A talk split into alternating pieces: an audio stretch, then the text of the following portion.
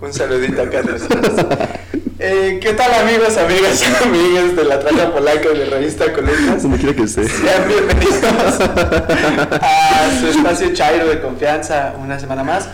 Sabemos que estuvimos 15 días ausentes, que no pudimos grabar. ¿Se fue a Tulco? Tuve que... La directora eres tú. No, yo soy la productora. Sí, es la productora, sí, y tú eres el que dirige, sí que puedo. Yo solo soy co-host. Bueno. El chiste es que... estuvimos ausentes, sí. Y el día de hoy, amigo, vamos a hablar de tres temas muy importantes. Como ustedes saben, grabamos los domingos. Hoy es domingo 3 de octubre. Y ayer fue... 2 de octubre, lo que bien podemos llamar como el año nuevo Chairo. Bueno, vamos a hablar un poco sobre el 2 de octubre. Vamos a hablar también sobre qué, amigo. No sé, güey, se me olvidó. En las elecciones pasadas, pues ya vieron que quedó el mapa todo dividido en la Ciudad de México. Bueno, a partir de antier se hizo efectivo, ya tomaron posesión las alcaldías. Se vienen 3 años muy oscuros para una parte importante de la ciudad. Y creo que sin duda va a ser muy difícil porque, güey, qué hueva, ¿no? Vamos a hablar de eso y vamos a hablar de... Güey, no presentaste a Regina. Regina, ¿cómo estás, güey? Regina estaba atrás de cámara conmigo. ¿Ya habla? Disculpa, Rodrigo, es que ya sabes, se pone histérico cuando no le salen las cosas a la primera. La verdad es que esta es la segunda toma y sí me pongo un poco histérico cuando no salen las cosas.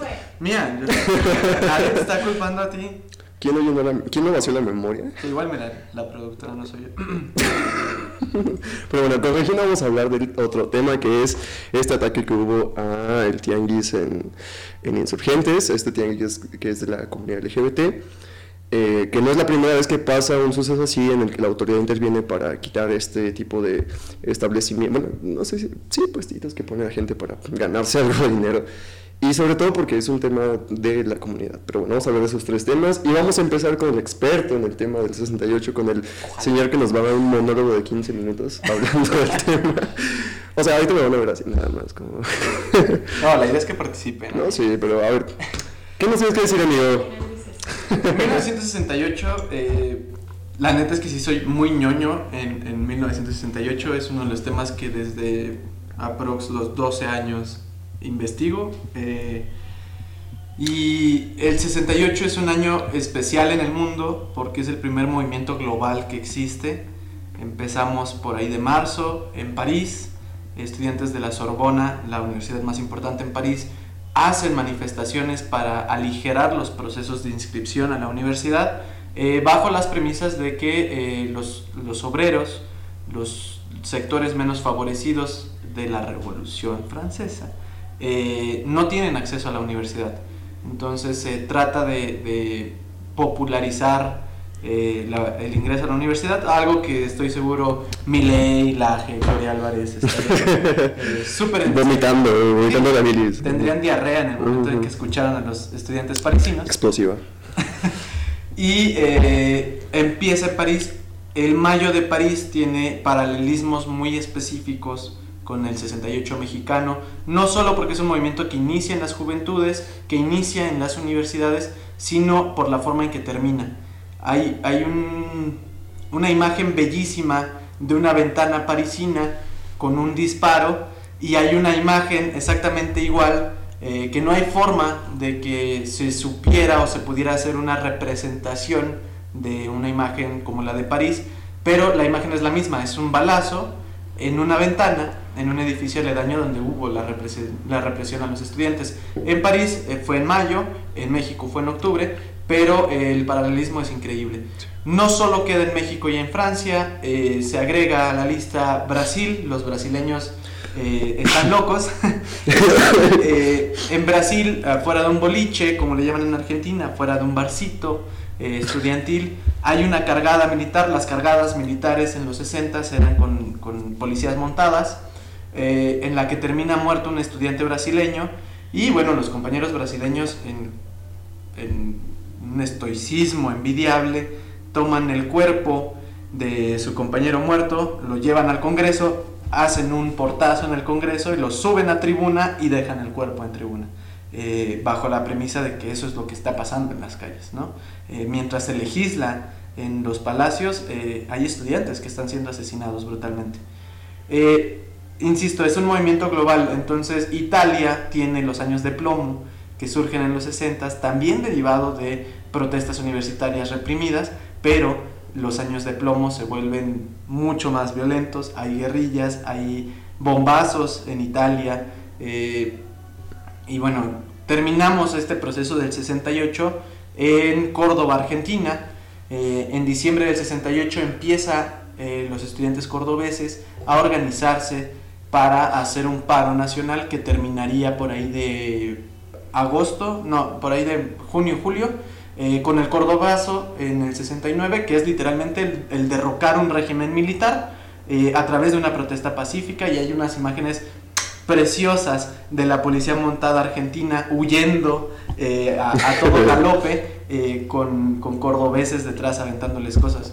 En México, pues la riña o el problema inicia, podemos ubicarlo con la huelga ferrocarrilera 5 años antes del 68, en la que Fausto Vallejo es encarcelado y es reventada esta huelga. Pero también tiene mucho que ver la huelga que se hace en el 65 con los médicos, que hacen un paro general, a los cuales se reprime, y esto lo resienten las juventudes, ¿no? Evidentemente hay un ambiente de represión, digamos que la changa Ordaz no era muy abierto al diálogo. Ni muy bonito. Le debemos todo a ese diario, la verdad es que el diario que se equivoca, se le dice la changa Ordaz si no lo sabe, porque hay un titular en el 68 en el que a 2 columnas vienen 2 fotos, uno de Díaz Ordaz inaugurando el congreso del PRI y uno de 2 ejemplares de monos llegados al zoológico de Chapultepec, y hay una confusión y los encabezados salen volteados. Entonces, abajo de la foto de Díaz Ordaz en el meeting dice: llegan 2 chagas al zoológico de Chapultepec, y desde ahí, bueno, Díaz Ordaz es la changa, ¿no? Pero el 2 de octubre, el 68 global en general no me gusta verlo, mucho menos en México, como únicamente el 2 de octubre, sí es el golpe más duro, sí es lamentable lo que ocurre, es muy triste, pero el 68 nos deja el inicio de las guerrillas urbanas, de todo lo que van a ser la década de los 70s y 80s, y ojo ahí porque el movimiento del 68 como tal es pacífico, es sumamente democrático, es sumamente estudiantil, pero cuando pasa el 2 de octubre, cuando más de 200 estudiantes mueren en la plaza de Tlatelolco, el Consejo Nacional de Huelga, CNH, se disuelve y sus miembros más importantes desaparecen. Algunos desaparecen a manos del Estado, algunos van a fundar comunas anarquistas y comunistas a estados como Guerrero. Algunos vuelven a Sonora, de donde eran originarios, a fundar guerrillas urbanas como los enfermos de Sonora, y otros tantos vuelven a Jalisco, en donde en el 68 no hay un boom social, porque el padre de Enrique Alfaro, actual gobernador del estado de Jalisco, era un porro igual que lo es su hijo, y revientan las movilizaciones sociales. Sin embargo, en Jalisco empieza a gestarse desde entonces organizaciones que empiezan a tener control en ciertos sectores populares, incluida la Universidad de Guadalajara, y en el 75-73 miembros del CNH que estaban ocultos se reúnen con dirigentes de la UDG para fundar la Liga Comunista 23 de septiembre, que años más tarde le arrebatara la vida a un empresario en Nuevo León, secuestraran a la hija de un diplomático británico en México, y todo eso se lo debemos al 68. El 68 es un punto de inflexión en la lucha social, porque si bien en la Ciudad de México sí se aminoran las represiones, sí vemos a un Luis Echeverría en los primeros años darle más presupuesto a la UNAM, calmar a los estudiantes, pero en los estados vemos un clamor popular mucho más guerrillero, mucho más violento, mucho más comunista y anarquista sobre todo. También hay que destacar, hay algunos otros que se van a estados como Oaxaca a fundar comunas muy alejadas de todo. Y bueno, el 68 es una generación a la que hay que aprenderle, creo yo, que después de la sangre, después del dolor, después del golpe más brutal y duro que pueda uno pensar que se puede dar, hay esperanza. El 68 es radical a pesar de su pasividad en la Ciudad de México, porque no se pierde el ideal de vivir por fuera de la norma capitalista que estaba comenzando ya a acechar nuestras vidas.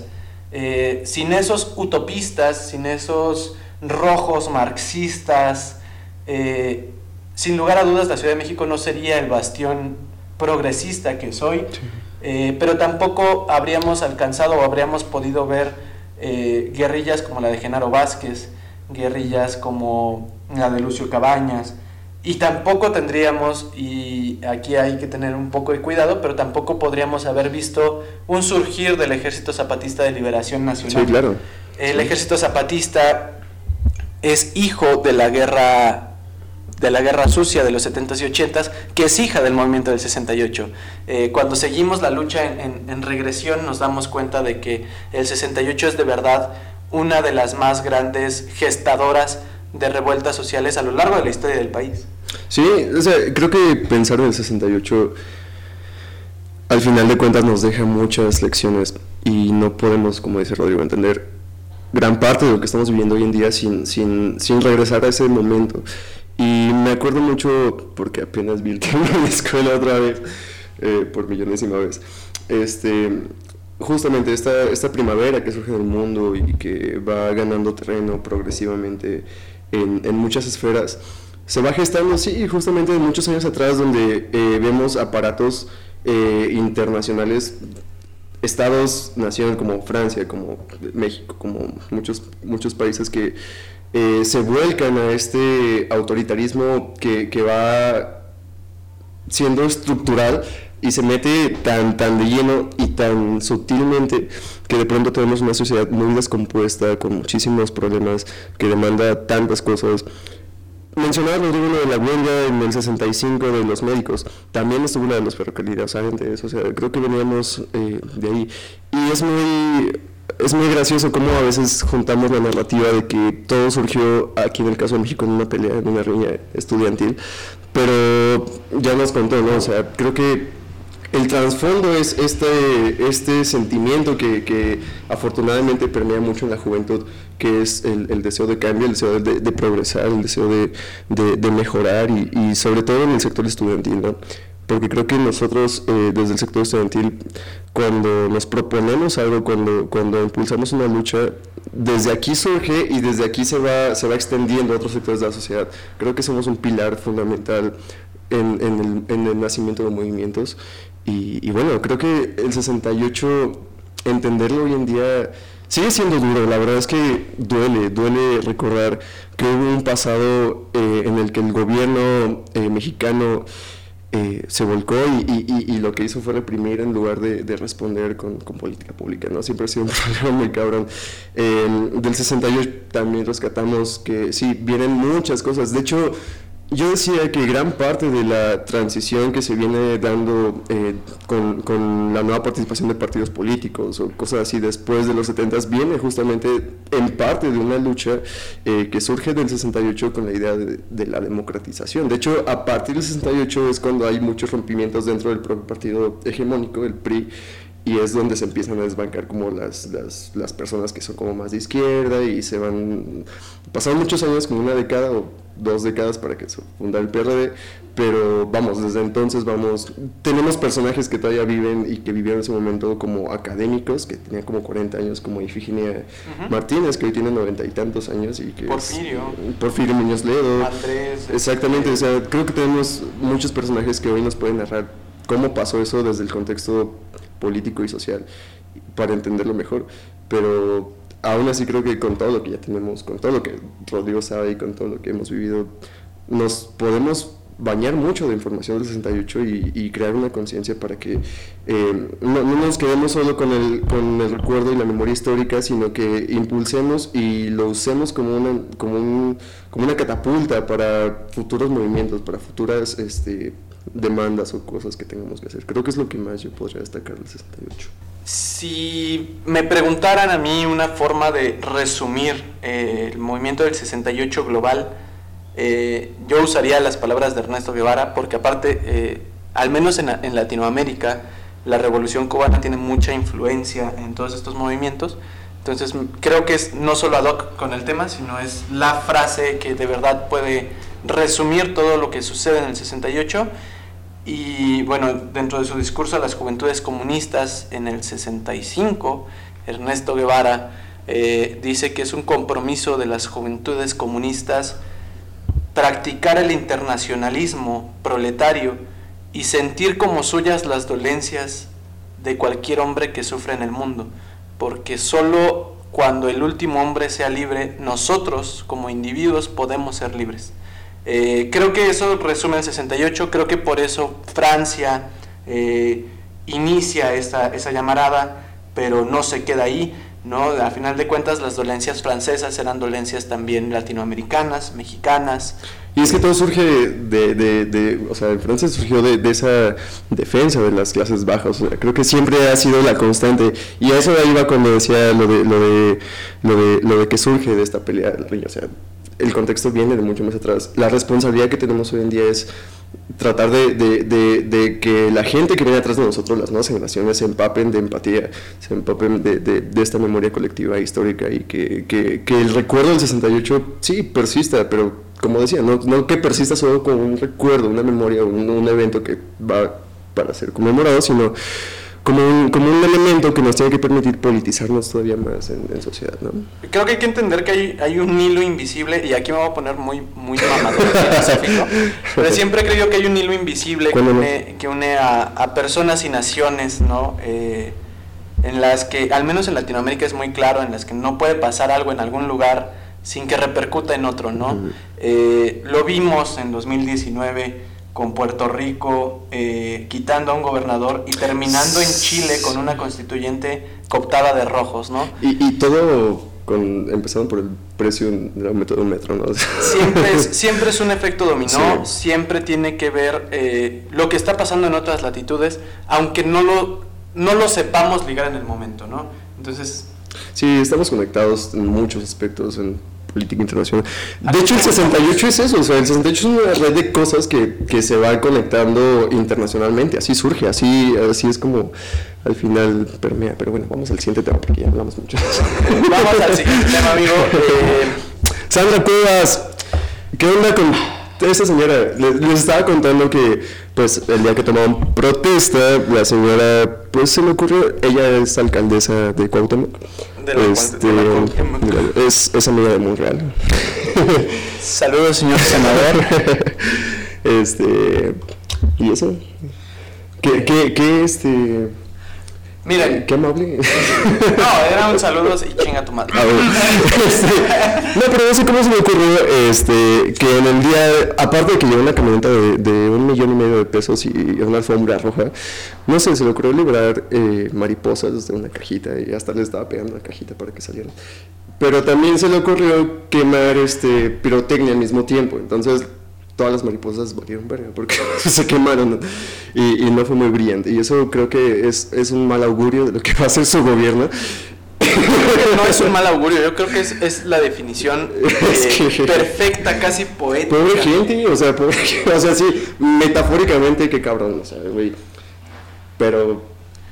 mira, yo quiero decir aquí dos cosas. Uno, yo soy de Álvaro Obregón, y vivo en un distrito que colinda Álvaro Obregón con Cuajimalpa, ambas alcaldías cooptadas por el PAN y por la Alianza. Y quiero advertir públicamente, ¿no? Señora Lía Limón, le quedan 3 años muy difíciles en las que yo voy a ser parte de las personas que no le van a perdonar un solo fallo. Sabemos que actualmente tiene usted predios prometidos a votantes que son parte de una reserva ecológica, Ya estamos trabajando para impugnar eso ante el tribunal. También sabemos, señor Adrián Rubalcaba de Cuajimalpa, que sus nexos con el narcotráfico no son pocos, y que esta toma, esta repartición casual ahora del pueblo de Santa Rosa Xochiac entre la alcaldía Cuajimalpa y Álvaro Obregón, cuando en realidad son y siempre han sido de Álvaro Obregón, no es una cuestión azarosa. También usted va a tener pesado el yugo, vamos a estar muy de cerca siguiendo su trabajo y evidentemente denunciándoles las triquiñuelas que sabemos que ya empezaron a hacer. Tenemos perfiles muy particularmente cabrones para las alcaldías en los próximos 3 años, la verdad es que no pinta nada bien. Tenemos a Sandra Cuevas en Cuauhtémoc. Lía Limón es un personaje que yo no tenía... no voy a decir gusto, no la conocía, pero no sé si es correcto decirlo, pero en algún momento a principios de año, cuando estábamos en el proceso electoral, pues subimos mucho a Álvaro Obregón, la conocí, supe la historia de Álvaro Obregón y relacionada a Leonel Luna, que fue un personaje que falleció este año y que fue alcalde, ¿no? De Álvaro Obregón 3 veces. Yo no diría alcalde, diría saqueador, pero... El señor reprimió a su propio pueblo, al pueblo de San Bartolo, con policías en 2014, en un tema del agua. Y bueno, no se la perdonan. De hecho, si viven por ahí o si suben algún día, van a ver que todavía hay lonas que dicen que San Bartolo no olvida, ¿no? Y con fotos de ese momento. Pero me sorprendió mucho porque Lía Limón al parecer era muy amiga de Leonel Luna, y en una cosa muy insensible que me pareció de verdad vomitable, de hecho ese día nos estábamos cagando, ¿te acuerdas? Bueno, ella dice que va a gobernar con una foto de Leonel Luna en su escritorio, ¿no? Es de ese tamaño es la tradición. De ese tamaño, exactamente. ¿Qué otra cosa tenemos? En el PAN tenemos a Taboada. Aguas con Taboada. Taboada es un personaje muy peligroso porque es muy brillante. O sea, creo que me parece una persona muy brillante, muy inteligente, pero para sus intereses. Y es panista, desde luego. Es panista y es una persona que está sonando para 2024, entonces aguas ahí. Con el fascismo no se convive, y que no les venda nunca el discurso de que Benito Juárez es la mejor alcaldía para vivir, porque no. ¿Qué más? Es que toda esa parte, de hecho es la izquierda, sí. El lado izquierdo de la ciudad está pintado de azul. Lamentablemente vamos a tener 3 años que sí, se van a hacer muy difíciles. Va a ser muy difícil ir a una delegación como Cuauhtémoc, donde está Palacio Nacional, y saber que no está gobernando ahí un partido de izquierda, con el contexto de que Andrés Manuel está ahí. ¿Te acuerdas cuando le dijeron a la mañanera que perdieron Cuauhtémoc? Ah, sí, pero en mi caso lo ganamos. En mi caso el 100% ganó Morena. Y también me parece momento, ¿no? Ya increpé a Lía Limón. Ahora me toca increpar a el comité de Morena del lado izquierdo de la ciudad. Lo siento, chicos, pero se perdieron bastiones obradoristas como era Álvaro Obregón, como es la Cuauhtémoc, como no puedes perder eso y no hacer nada. Y no es bardear, pero a excepción de Tlalpan, en donde sí ha habido trabajo territorial. Por Dios, Tlalpan me dio mucho coraje, porque de hecho ayer conocimos a Gaby Osorio, que fue la candidata para la alcaldía en Tlalpan. Es un es una persona que ha trabajado mucho, es joven, tiene como 30 y tantos, es joven, y además ha hecho un trabajo muy padre. Cuando fue diputada, su módulo era de los más bonitos, o sea, creo que se rifa, y hubiera sido muy bonito verla. Pero también es cierto, no podemos quitarle responsabilidad a Morena, porque sí, ciertamente Morena tuvo muy malos gobiernos locales aquí en la Ciudad de México, y es lo que le decía ayer, o sea, en el balance Morena no pierde tanto a nivel país, porque pues si vemos en el país, pues le fue bien, pero en la ciudad sabemos que es un foco muy crítico, que es una parte que siempre ha sido muy fogueada, o sea, creo que es muy difícil, y no puedes no hacer un buen gobierno si aspiras a mira, en el país le fue bien a Morena, ¿no? Pero a mí, ¿quién me quita Lía Limón? O sea, no puedo dormir tranquilo desde el 1 de octubre, amigos. Mira, sea lo que sea, ojalá que vengan cosas buenas. En 2024 nos tenemos que encargar de que se vayan. Y bueno, va a ser difícil, pero bueno, son 3 años en los que vamos a tener la oportunidad de ver si hacen buenos gobiernos, si hacen malos gobiernos, que no creo que hagan. Spoiler, aguas, porque si ya Leonel Luna nos intentó quitar el agua, Lía Limón está prometiendo predios. Sí, o sea, es una cosa muy cabrona, porque creo que más allá de lo que puedan significar las cuestiones políticas, sus proyectos están muy alineados a todo lo que tiene que ver con el sector inmobiliario, sobre todo. El panismo sí. Es una empresa inmobiliaria. Es la gran definición del panismo, ¿eh? El panismo, el mejor edificio para vivir. Si tienes dinero, ¿no? O sea, sí que es luego. Claro. Pero bueno, Rey. Si tienes cuentas en Andorra. Es momento de que vengas a la mesa y te apoderes de esto. Y bueno, el último tema. Bienvenida, bebé. Sí, extrañaba estar aquí. Sí, qué gusto verte. Sí, ya. Pues bueno, el pasado 23 de septiembre hubo un ataque a la Tianguis Disidente, un colectivo LGBT que se encuentra en la glorieta de Insurgentes. Al parecer el ataque fue por parte de comerciantes de cerca de la zona. Se supone que, bueno, supuestamente de la calle de Génova, y pues realmente no hay como mucha información al respecto, pero sí hubo imágenes muy gráficas, muy violentas y muy deplorables sobre lo que sucedió ese día. Y... Génova es la calle que está ahí en Insurgentes, donde está es el corredor, ¿no? Donde están los antreitos y todo eso.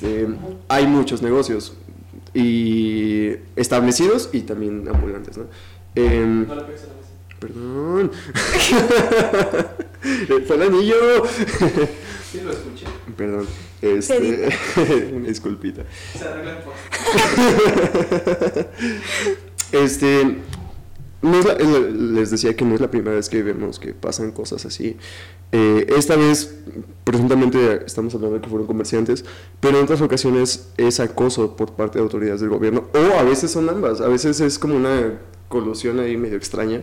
Y es muy triste porque este colectivo ya lleva tiempo ahí. Yo me acuerdo que fui a Insurgentes, no sé qué día, y hace mucho. Llevan tiempo ahí. Y bueno, lo hacen porque... evidentemente son un colectivo que ha buscado como hermandarse, porque vamos, está muy cabrón pertenecer a la comunidad LGBT y que no seas bien recibido a veces en tu familia, cosas así. Entonces a veces tenemos que formar comunidad nosotros mismos, y ellos lo hicieron, y es algo muy admirable, y a la vez es por eso muy triste que se dé esta reacción. Ajá. Porque lo único que estaban haciendo era vendiendo sus productos, tratando de ganarse, de sobrevivir. Pero me gustó mucho la reacción. No sé si viste un video donde un vato empezó a hacer como Vogue en medio de todo el caos. Ah, sí, fue el día siguiente en las protestas. Sí. Sí, bueno, justo lo que mencionaba, sí es muy, muy triste ver cómo hasta la fecha se siguen vulnerando espacios seguros para la comunidad LGBT. Sí, porque... ¿quién les quitaba nada? Ay, me llena de coraje que eso siga pasando hoy en día. Y es que además creo que tenemos esta cuestión de que sí hay mucha homofobia internalizada, porque uno podría pensar, güey, son comerciantes que están colgando a estos güeyes porque a lo mejor les están quitando el negocio o lo que sea. Pero no es la primera vez que se ponen varios puestos ambulantes en Insurgentes y que se quedan ahí una buena temporada. Porque Insurgente siempre ha sido como una zona donde se da, o sea, creo que es, aparte de que está muy cerca de Zona Rosa, es una zona como muy icónica para la comunidad LGBT, pero más allá de que sea la comunidad, sí ha habido muchos grupos que han vendido y no ha pasado nada. Entonces yo sí siento que hay una razón de fondo, que es una homofobia muy interiorizada. Sí. Y eso está muy, muy cabrón, pero ahí voy, o sea, como la reacción del gobierno tampoco fue como la mejor, y es lo que decía Rodrigo, o sea, sí, eso no. Y Claudia, ponte vergas. ¿Qué pasó ahí, Claudia? Sí, eso, o sea, otra vez cuestionarnos qué es lo que hace la policía en realidad, ¿no? Si ustedes pueden buscar en redes sociales los videos de ese día, los policías presenciando los ataques sin interferir para ningún bando, ¿no? O sea, solamente como observando y... Sí, siendo misas, ¿no? Es como... y esa omisión a veces es la que más cuesta, porque eres una figura de autoridad, tienes que hacer valer tu autoridad. La omisión mata, y más al colectivo LGBT. Por supuesto, creo que estamos muy... Suena muy victimizado, pero la verdad es que sí, estamos muy, muy violentados todavía. La comunidad LGBT, sobre todo la comunidad LGBT que tiene que ver con la comunidad lesbiana, gay y transexual. No, perdón, lesbiana, transexual y ¿cuál es? Que lo trate. Los tres T son transexual. Travesti y transgénero. Transgénero, sí. Perdónenme, está crudo. Wow. Tal vez no lo sabía. Una disculpa, amigo. Pero sí, creo que tenemos que ser nosotros mismos quienes nos reivindiquemos otra vez, quienes forjemos otra vez esos pasos de lucha y nos sigamos apoyando, porque de otra manera no va a haber nadie externo que nos apoye. Y ahí está la prueba, ¿no? Nos dejaron solitos. Sí. Los dejaron solitos. Ajá, es justo lo que mencionabas, que es como algo muy recurrente dentro de la comunidad el buscar círculos de apoyo fuera de nuestra familia. Sí. Y es justo eso, ¿no? El apoyarnos unos a otros y pues recordar que estamos existiendo porque resistimos. Tenemos mucho que avanzar todavía. Por ejemplo, felicidades al gobierno de Ciudad de México porque acaban de abrir el primer hospital transexual, no solo del país, sino de América Latina, que es un avance muy, muy cabrón de derechos humanos. Y creo que también la ciudad ha avanzado en ese tema, pero sí, nos falta mucho. O sea, ver esas imágenes en la Ciudad de México es todavía más triste porque yo siento que somos una ciudad lo suficientemente progresista como para dejar de ver eso, pero sí es muy triste que todavía persista, ¿no? Pero en fin, sí, eso fue todo por hoy, amigo. Ven acá para que te despidas en la camarita. Y pues nada, nos vemos el próximo domingo, amiguitos. Espero que hayan disfrutado el post. Eso es todo por este episodio. Saludos a la mamá de Ángel que acaba de enterarse que está crudísimo. Les amamos mucho. Adiós. Bye.